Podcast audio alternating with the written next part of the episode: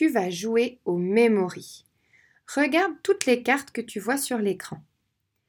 Il faut que tu cliques sur chacune des cartes et tu vas voir un mot écrit soit en script, soit en lié.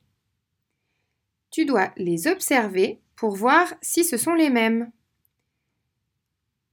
Le but du jeu est donc de retrouver la bonne paire.